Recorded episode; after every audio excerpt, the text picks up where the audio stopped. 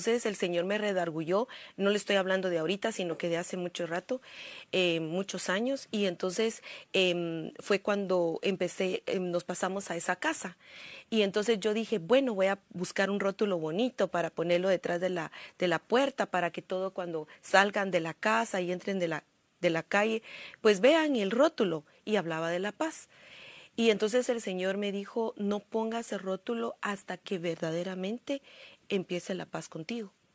Entonces yo entendí que cuando dice eh, la mujer del Proverbios 31 que edifica su casa eh, con sus manos, pero también la destruye con sus manos, yo entendí que tenía que empezar yo entonces no me dejaba poner el rótulo el Señor en, la casa y ahí lo tenía y me, me, gustaba, lo compré en Guatemala en una, en una librería que se llama Vicel, eh, valga la, publicidad. Me imagino que los chapines han de saber dónde queda e, esa librería bien bonita y entonces yo decía, yo quiero ponerlo porque me encanta el color, me gusta lo que dice y todo, pero el Señor no me dejaba ponerlo.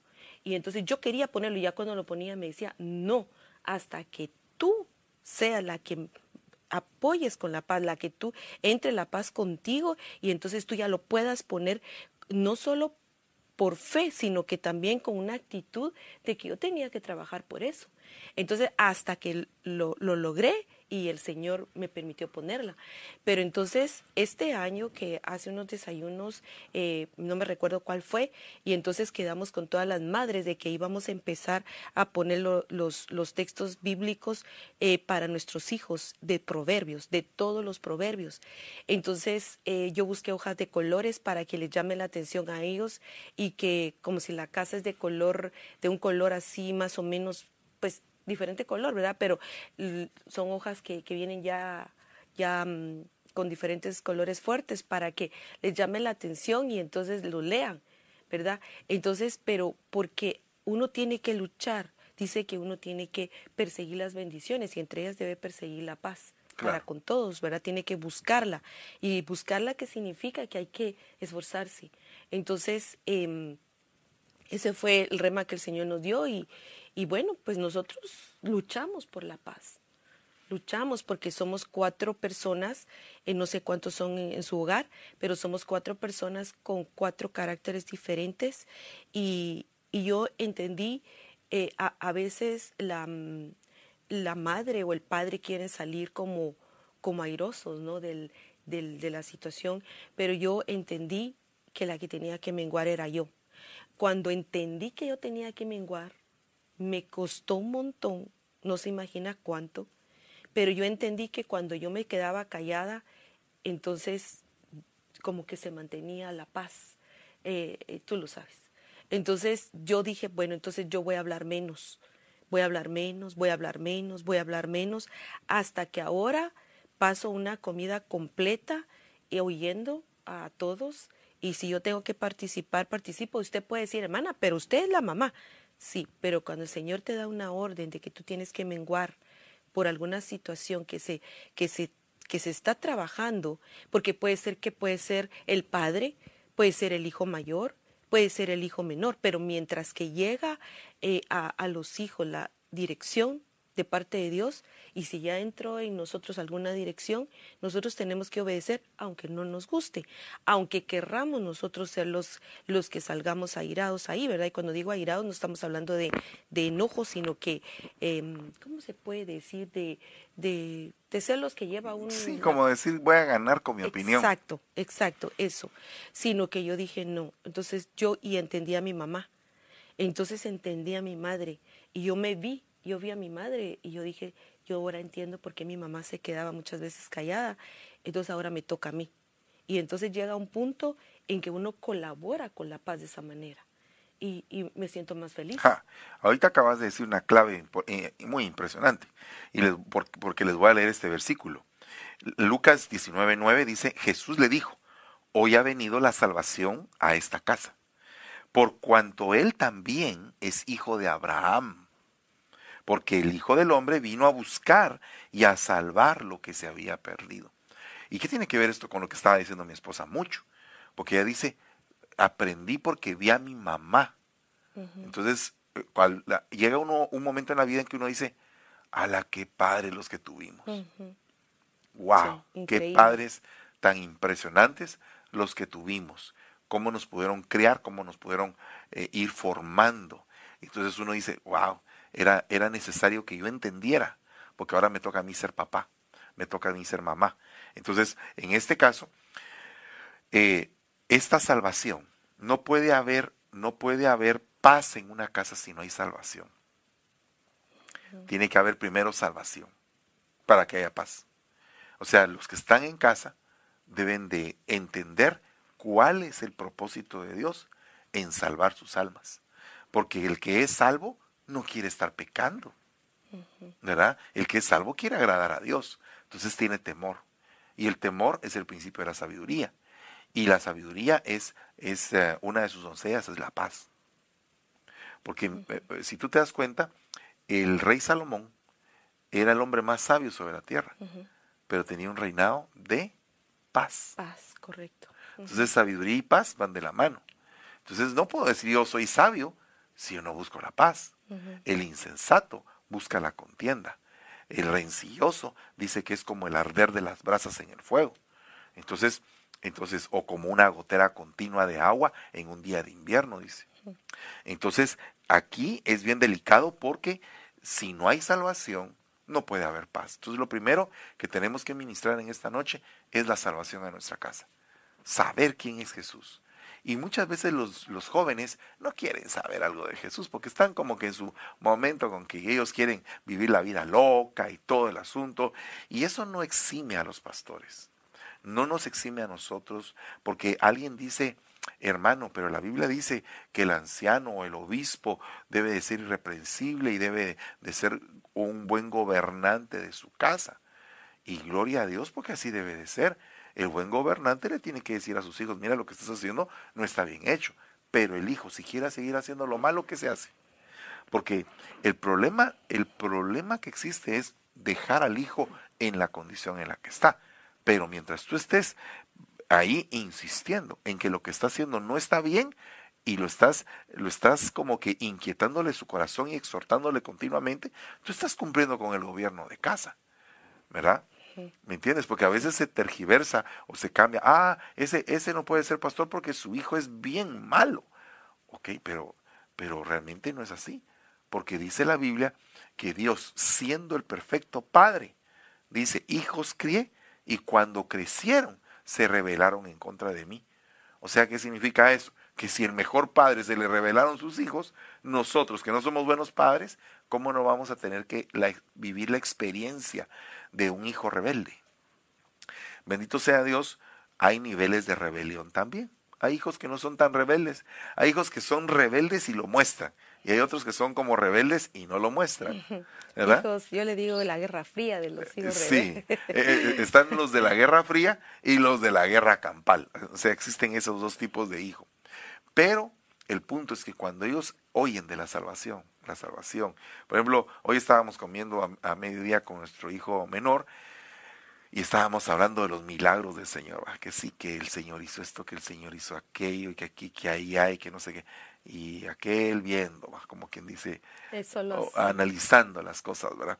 Entonces, uno puede hablar directamente y puede hablar indirectamente, pero no debe de apartarse de nuestra boca los milagros que ha hecho el Señor con nosotros.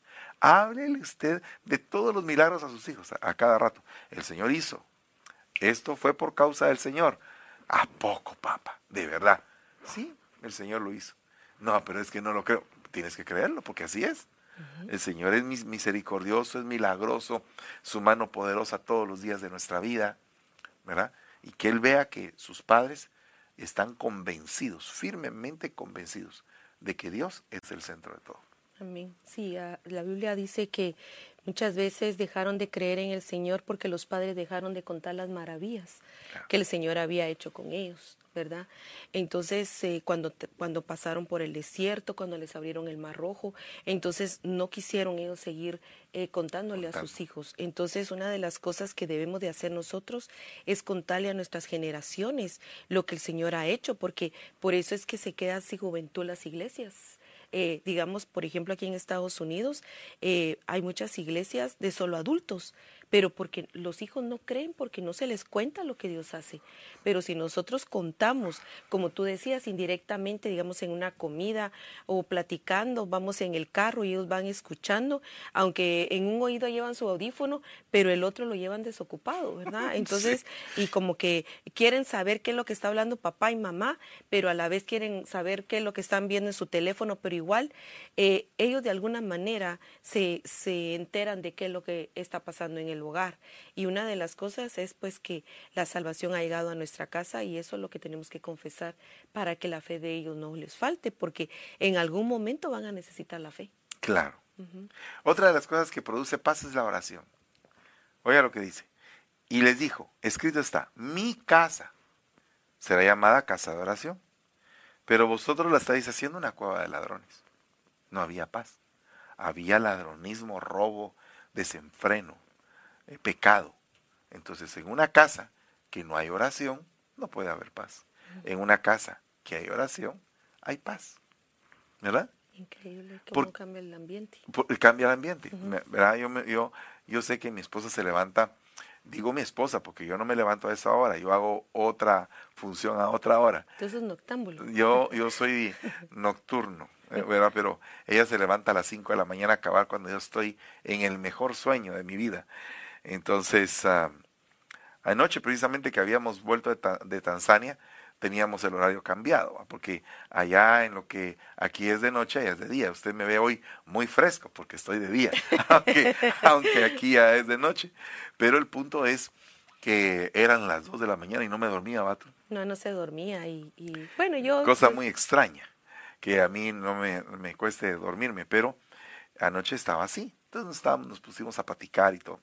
Me parece bien hermoso que haya alguien que se levanta a la guardia de las 5 de la mañana. En este caso mi esposa con muchas mujeres de intercesión se levantan a esa hora y se ponen ahora a esa hora. Gloria a Dios. Eso trae paz a la casa. Sí, digamos, nosotros tenemos un grupo de oración.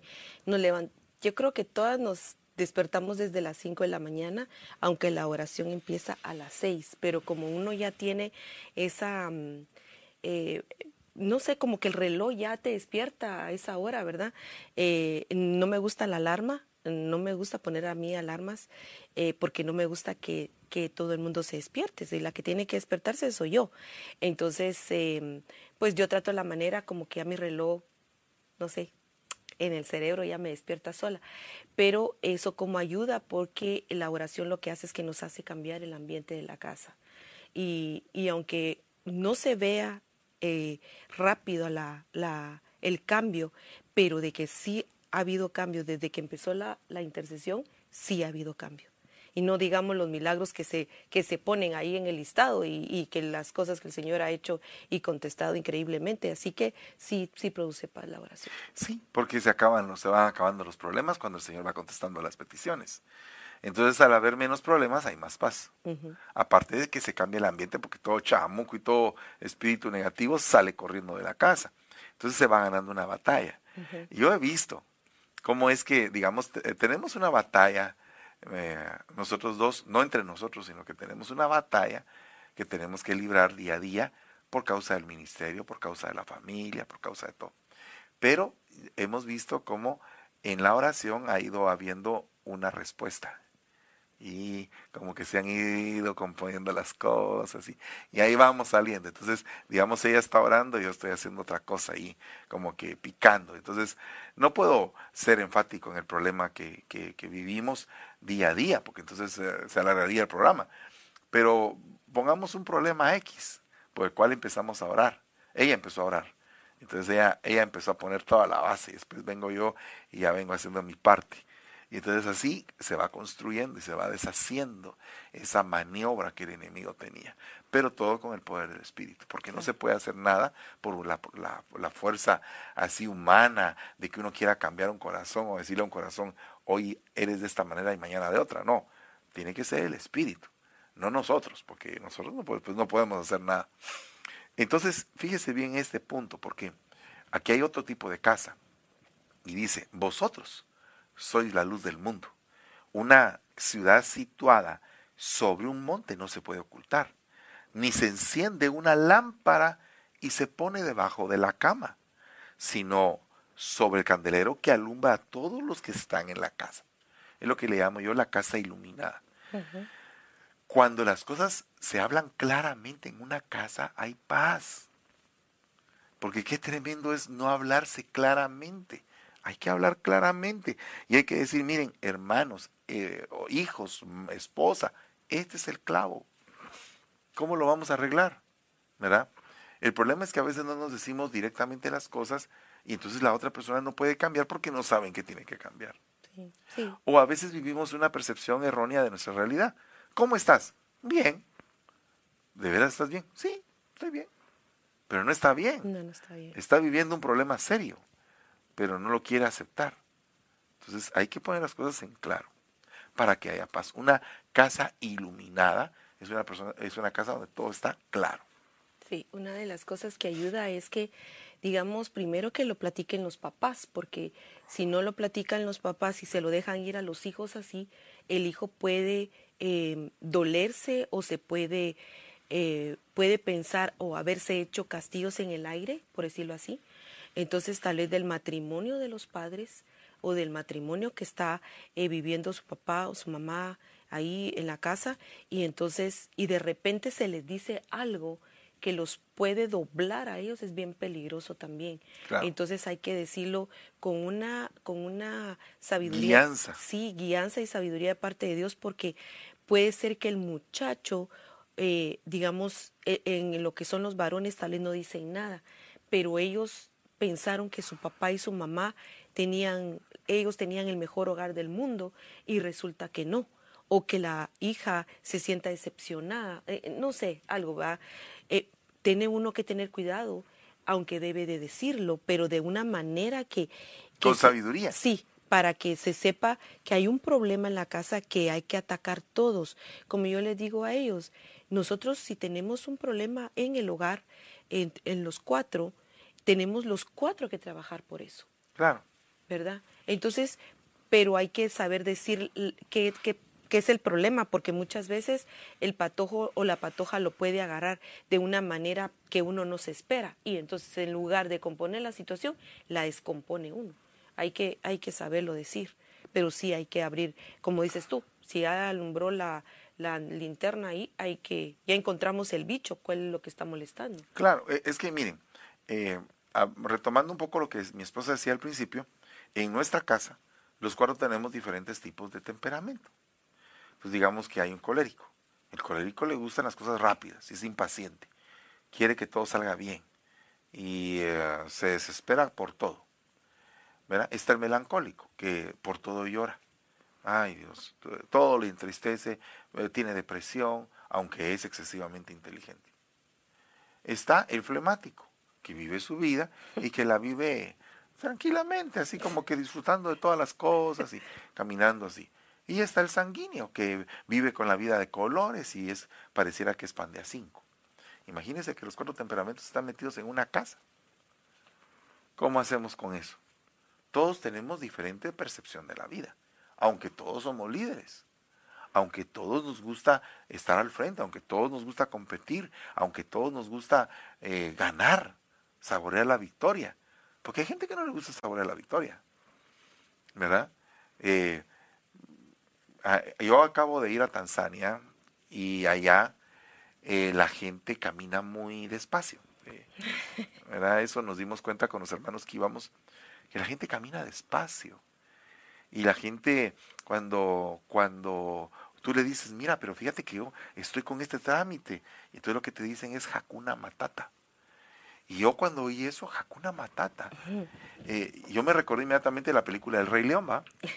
Pero no sabía que yo había llegado al país de Hakuna Matata. Ellos tienen eso como un eslogan.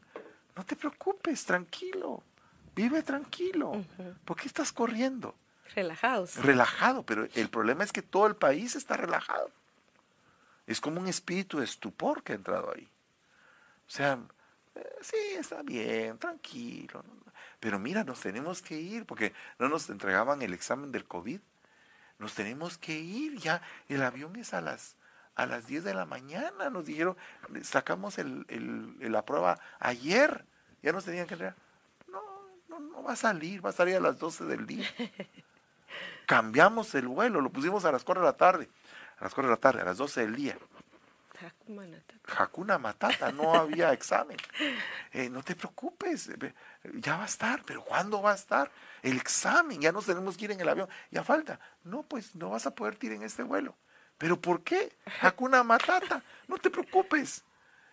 Y, y, ya era el tercer vuelo que cambiábamos. 24 horas de la prueba y no nos entregaban la prueba. Y no podíamos salir del país por eso. Entonces, eh, la gente hay gente que deja todo al tiempo. Entonces cuando deja todo al tiempo, los problemas no se resuelven y no hay paz. No, no te preocupes, le dice él a ella. Pero es que mira, ya son tres meses de atraso de la luz. Ya eh, el agua no la van a cortar. No, te preocupes, está bien. Tranquilo. Yo, conozco a una pareja así, que tienen talentazo, talentazo. Eh, hagan de cuentas que es a mí me preocupa porque son gente tan talentosa que yo digo, Señor, ¿qué vas a hacer tú con ellos cuando les preguntes qué va, qué hiciste con el talento que te di? Y no pudieron explotarlo al nivel que lo pudieran explotar. Y tranquilos, ¿y qué estás haciendo? No puedo pagar la renta, ¿no? Mira, mira ¿sabes que No tengo dinero, ¿no? no te puedo pagar la renta. Así, de frescos, de irresponsables. Y eso lo oyen los hijos. Y los hijos van creciendo en ese modelo. Y eso o, agarran extremos, o agarran y dicen, no quiero ser como mi papá, o agarran extremos de decir, soy como mi papá. Claro. Mi, papá le ha ido bien así, pues igual sigo yo, y peor. Sí. ¿verdad? Y entonces se vuelve un, eh, un, esposo irresponsable. Claro. Y entonces el círculo vicioso nunca se corta, ¿verdad? Pero nosotros los, porque eso, digamos, por eso son estas noches matrimoniales, para, para aprender, porque aquí todos aprendemos. Porque en una casa tienen que haber cimientos. Claro, definitivamente. A ver, decime, desde tu punto de vista, ¿cuáles serían, digamos, aparte del Señor Jesucristo, por supuesto? Porque la Biblia dice que la casa no se cayó, Mateo 7:25, porque su fundamento estaba sobre la roca. Ok, pero dice que sobre la roca debemos de edificar oro, plata, piedras preciosas, madera, heno, hojarasca, que cada quien vea cómo sobreedifica, dice la Biblia. Entonces, digamos, en una casa, ¿qué fundamentos tú como madre tendrías que poner en una casa para que el hogar funcione? ¿Qué tendría, cuáles son los elementos que tendrían que ser básicos en un hogar para que el hogar funcione? Así, eh, que camine. ¿El matrimonio? Sí, que camine. El matrimonio, la familia. Sí, bueno, eh, primero el temor a Jehová. Porque si yo quiero ser sabia, el principio de la sabiduría es el temor a Jehová. Si no, si no ahí tenemos un gran rótulo al nomás entrar a la cocina. Todo el mundo que entre a la cocina tiene que ver ese rótulo. Y, y usted dirá, ay hermana, usted tantos rótulos que pone. Pero es que es increíble que eh, se tenía que poner en las columnas el, el, la, la Torah, ¿no? Se tenía que poner para que la gente lo, lo, lo, leyera. Entonces es bien importante. Entonces yo creo que eso, el, el, principio de la sabiduría es el temor al Señor. Entonces si nosotros no tenemos temor, pues entonces ¿cómo, ¿qué base vamos a tener? Yo sé que ya la salvación llegó a la casa, pero sobre eso tenemos que edificar con temor a Dios. Eh, otra de las cosas es, por supuesto, el amor, pero yo no me voy a poner como un ejemplo eh, el, amor, yo entiendo, pero es, es difícil eh, llegar al fruto del amor.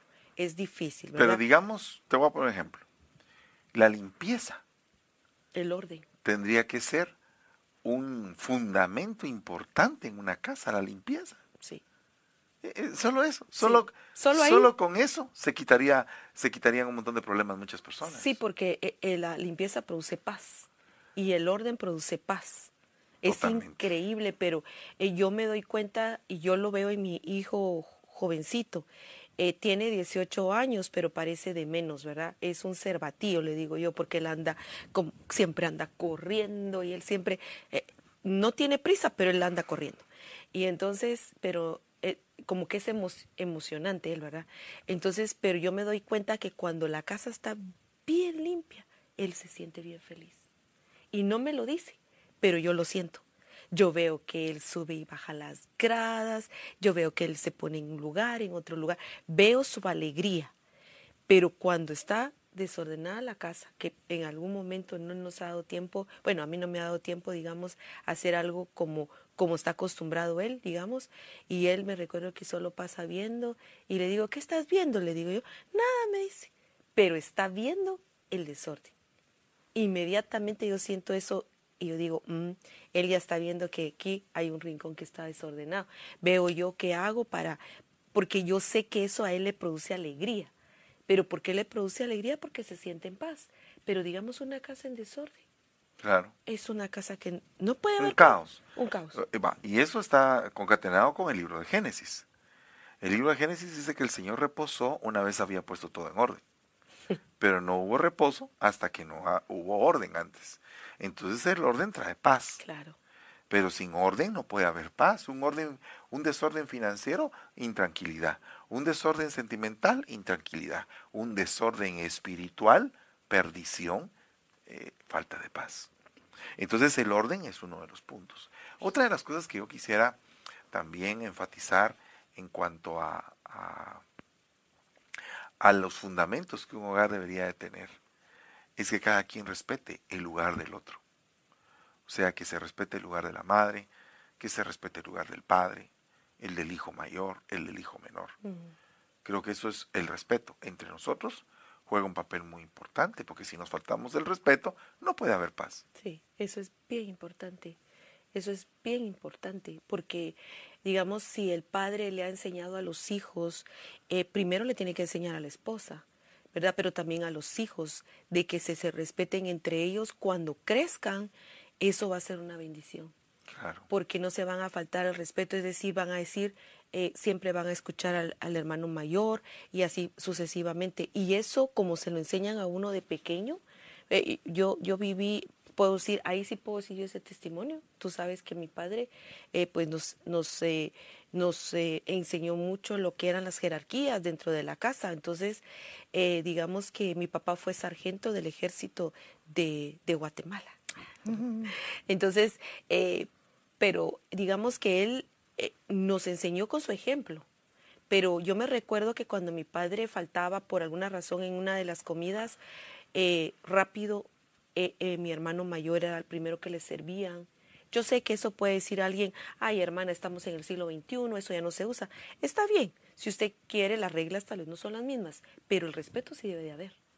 Entonces, por ejemplo, a él le servían primero, después a mi hermano siguiente, después me servían a mí, después mi hermana menor. Entonces, pero todo se regía en mi casa con jerarquías. Todo era por jerarquías.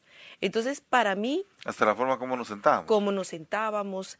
Eh, eh, increíble, ¿verdad? Entonces, eh, también cuando se opinaba algo, se le preguntaba primero al, hijo mayor qué opinaba. Inclusive fue tanta la escuela que recibimos de esa manera que cuando falleció, por ejemplo, mi papá, eh, falleció primero que mi madre, entonces la opinión de mi madre era, por supuesto, que luego era la opinión de mi hermano mayor, después mi otro hermano, después opinaba yo, después mi hermana menor, o sea, había una jerarquía eh, natural, ya no era que o impuesta, sino que era tan natural que, y está bien. Porque se le daba su lugar a cada quien.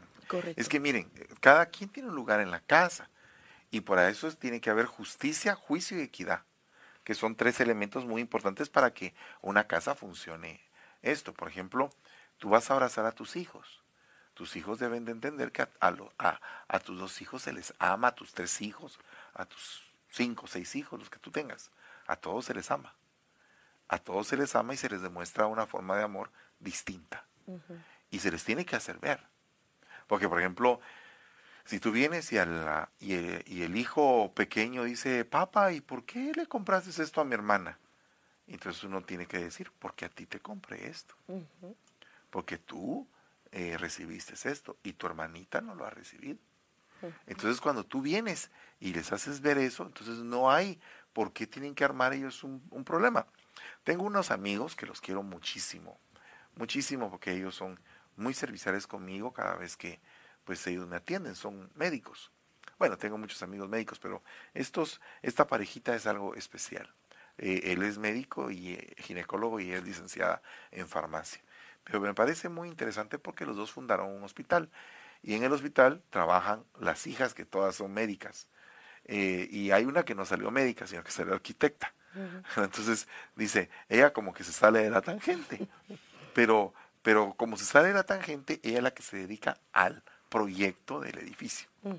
Entonces todos son bien inclusivos, todos, todos, una es odontóloga, entonces dice, le tengo que comprar su silla para que aquí en la clínica ya tengamos muelas también. Entonces tienen muelas, tienen eh, piel, tienen ginecología, tienen esto, tienen otro.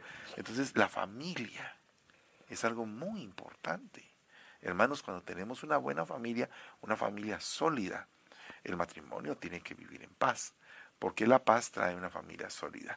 La discordia, ¿qué es la discordia? La enemiga de la paz. La discordia trae división, la, discordia trae un montón de problemas. Pero cuando tenemos paz, entonces trae concordia la paz, armonía, una sola visión. Todos vamos para allá, mucha, porque allá es donde nos conviene, ¿verdad? Y toda la, toda la, la tribu se une. ¿Verdad? Pero ¿qué pasa cuando la tribu está toda desmembrada? Está todo sentado, caballo loco, eh, pluma blanca y Jerónimo. Todos están peleándose entre sí. No, no, no, no, no camina. No camina el hogar de esa manera. Tenemos que trabajar con esto. Dice, de repente vino del cielo un ruido, como el de una ráfaga de viento, de un viento impetuoso que llenó toda la casa donde estaban sentados. Y se les aparecieron lenguas de fuego y que repartiéndose se posaron sobre cada uno de ellos. Es la casa llena del Espíritu. Ala, cuando hay paz, ¿qué tiene que haber? Impartición. ¿Por qué había paz en esa casa? Porque todos estaban unánimes, reunidos en oración. Entonces, ¿qué, cuál era la consecuencia? Que venía el Espíritu. Pero ¿cómo va a llegar el Espíritu en una casa donde todos están pensando diferente? Peleándose entre ellos, eh, preferencias, eh, celos, de todo. O sea, ahí no puede haber el espíritu. ¿Quién? No puede haber el espíritu. La casa, para que esté llena del espíritu, tiene que haber paz, tiene que haber unidad. La paz es un elemento muy hermoso en el matrimonio. Si amamos la paz, a todo espíritu de discordia se va en el nombre de Jesús. En el nombre de Jesús. Amén. Sí, porque eso como divide las familias. Y digamos muchas veces cuando ya se vuelven, dice, eh, pues una casa dividida no prevalece, pero aparte de que no prevalece, se ponen bandos dentro de la casa. Entonces, digamos, no sé cuántos hijos dicen, bueno, yo opino igual que mi papá, mm. pero yo opino igual que mi mamá. Entonces ya hay una competencia entre el papá y la mamá, los hijos de papá, los hijos de la son hijos de los dos, pero tienen preferencias con el padre, con la madre. Eso como arruina un matrimonio. Entonces, donde debe de empezar la paz y la unidad es en la pareja. Para que cuando vean, porque cuando ven a los padres unidos, entonces los hijos eh, respetan más el, el, matrimonio de los padres, pero aparte de eso, ellos no tienen oportunidad de, por ejemplo, de, de, como de manipular. Yo me recuerdo que, por ejemplo, cuando yo le decía a mi papá, papá, mira, fíjate que eh, me das permiso para tal cosa. ¿Y qué dice tu mamá? Decía él, ¿te acordás? Entonces, eh, pero yo, yo decía, pero yo te estoy preguntando a ti. Sí, mija, yo sé que tú me estás preguntando a mí, pero yo quiero saber qué opina también tu mamá sobre esto. A mí no me gustaba, como hija no me gustaba, pero yo ahora entiendo a mi papá porque no es que mi papá no tuviera autoridad, claro que sí tenía, y bastante, sino que lo que pasaba era que él tenía que estar en unión de opinión con mi, con mi mamá. Y muchas veces los hijos nos quieren agarrar como en curva, ¿no? Por ejemplo, si vemos eh, cómo son los comportamientos muchas veces de los hijos, vamos, por ejemplo, con el que creemos que nos va a decir sí. Entonces decimos, para esto voy a buscar a mi papá. Pero ¿para qué? Voy a buscar a mi mamá. Pero cuando hay una persona que dice, voy a ver qué dice tu mamá, o, por ejemplo iba con mi mamá y dice, yo creo que eso a tu papá no le va a gustar. Digo yo, pero yo iba con mi madre, porque no me decía ella lo que yo quería oír, sino que ella, entonces me, me, devolví a mí con la autoridad que me faltaba pedir permiso. Entonces, lo que pasaba era que los dos juntos, yo no podía poner una división, yo nunca yo nunca pude poner una edición ahí. En, eh, claro, no era mi intención como hija, sino que lo que yo quería era como que ganarme, quedarme con mi capricho, por decirlo así. Pero eso le pasa a todos los hijos.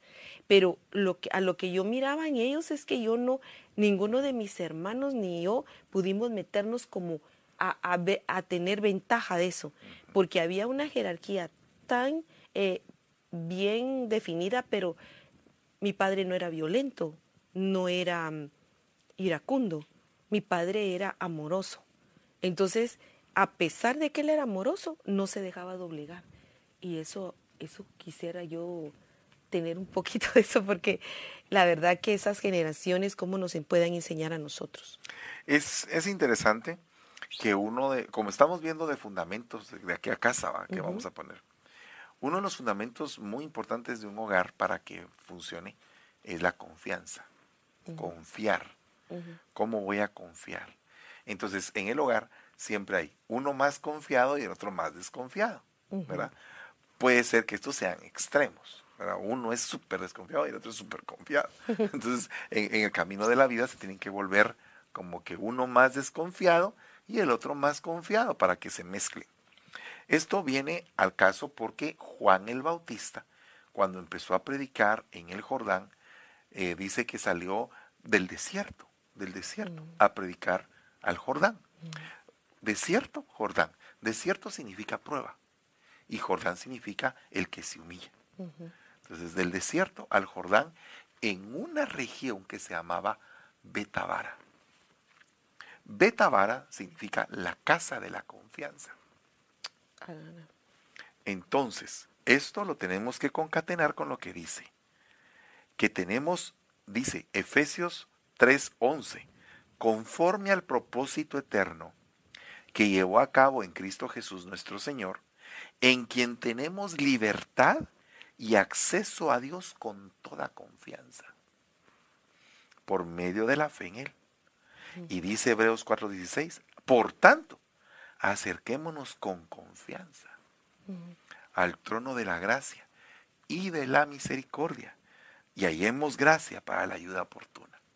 ¿En dónde empezó a predicar Juan? En la casa de la confianza, en la región de Betabara. Entonces, Dios quiere decirnos que acerquemos, acérquense. Yo soy su papá. Tengan confianza en mí. No con miedo, sino que como un hijo que se acerca a un papá. Entonces aquí hay una regla.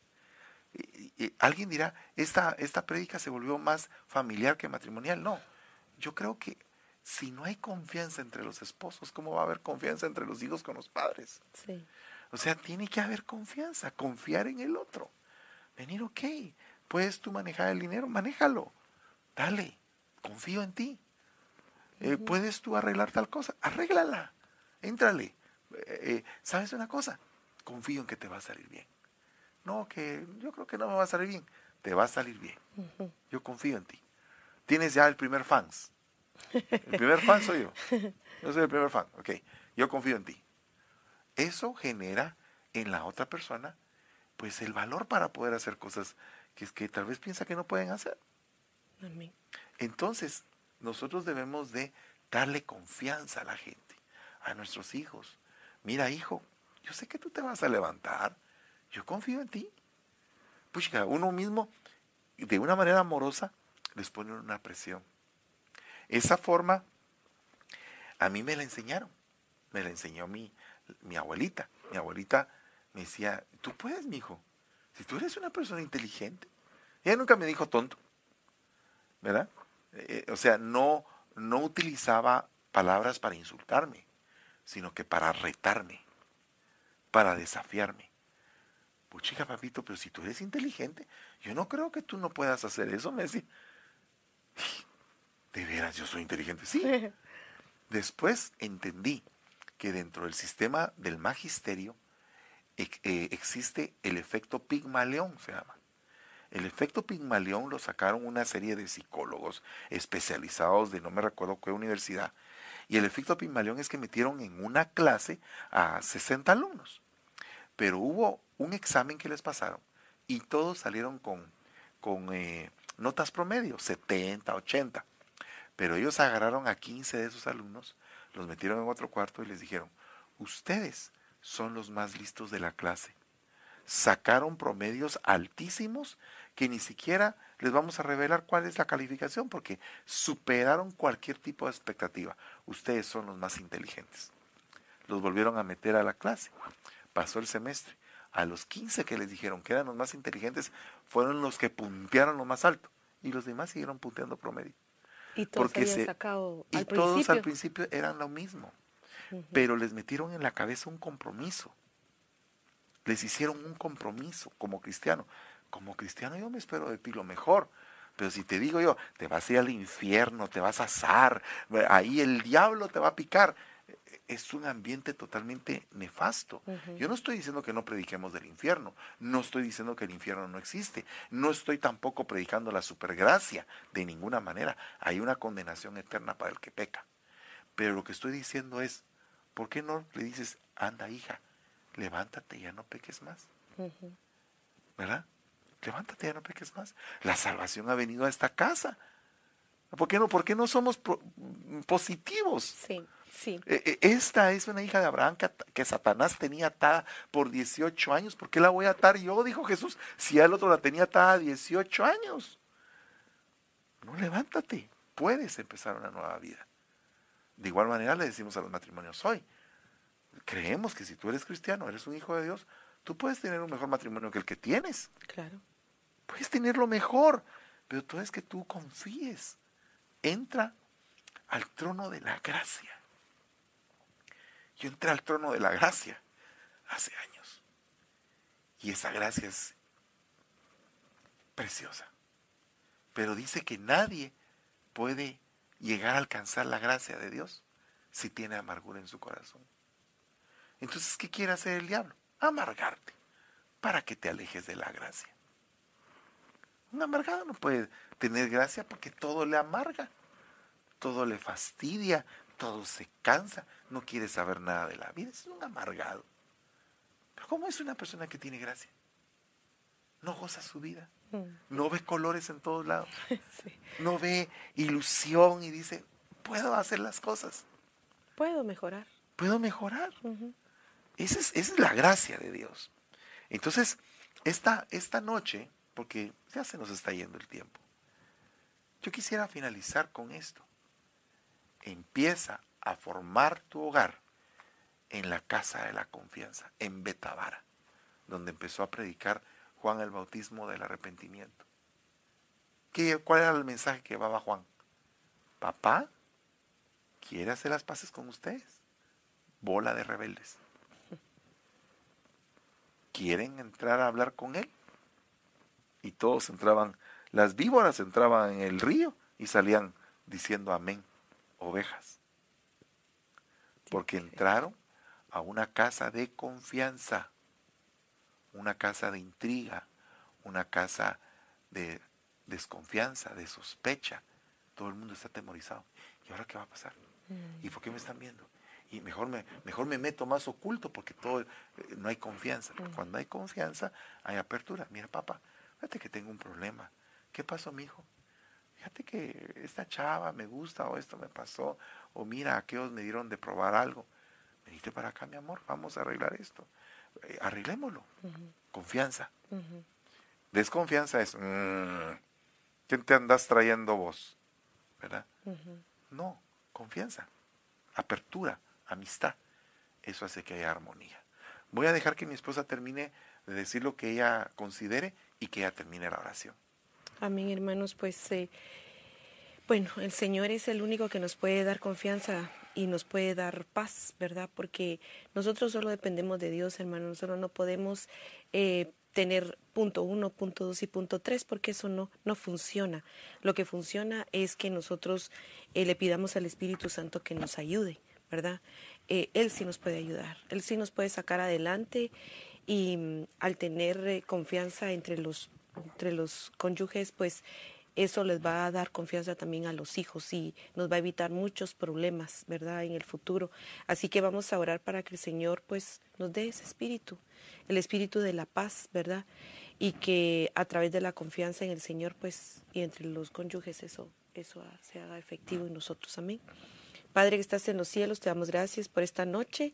Gracias te damos, Señor, por tus bendiciones, Señor. Gracias por el momento que tenemos, Señor, de compartir tu palabra. Sabemos, Señor, que los primeros edificados somos nosotros. Te pedimos, Señor, en el nombre de Jesús, que esa confianza, Padre, crezca cada vez más y más entre los cónyuges, entre nosotros mismos, Señor, que lo necesitamos todos, Padre. Tú sabes, Señor, que nosotros tenemos que ir como la luz de la aurora y necesitamos, Señor, tenernos confianza, tener paz en el hogar, Señor, porque sabemos que nuestros hijos eh, depende muchas veces, Padre, de, de cómo nosotros nos, nos comunicamos, de cómo nos eh, comportamos, de las actitudes que tenemos en la casa, Señor. Y muchas veces ellos sufren, Señor, algún problema por causa de nosotros. Pero yo te pido, Señor, que así como nos has perdonado tantas faltas, también nos perdones esta, Padre, para que también nosotros podamos ser un buen ejemplo. Primero, unos con otros, Señor, entre los esposos, Padre, que la confianza crezca, Señor, que la fe crezca. También, Señor, te pido que los niños, Señor, vean un buen ejemplo en nosotros para que ellos se sientan tranquilos en un hogar donde hay paz. Señor, te, te pido que quites toda rencilla, Señor, todo pleito, toda contienda, Padre. Yo sé que tú puedes, Señor, echar fuera esos demonios, esos espíritus inmundos, Señor, que molestan, Padre, esas huestes de maldad, Señor, principados, Señor, cualquier cosa que esté molestando el hogar, Padre de mis hermanos, Señor, yo te pido, Padre, que por favor tengas misericordia de todos nosotros, de estas parejas que, Señor, miércoles con miércoles están siempre en sintonía. Padre, te pido, Señor, por tu misericordia, que nos escuches, Padre, que nos ayudes, Señor, a tener un, un matrimonio con madurez, Señor. En el nombre de Jesús te lo rogamos, Señor. Amén y amén.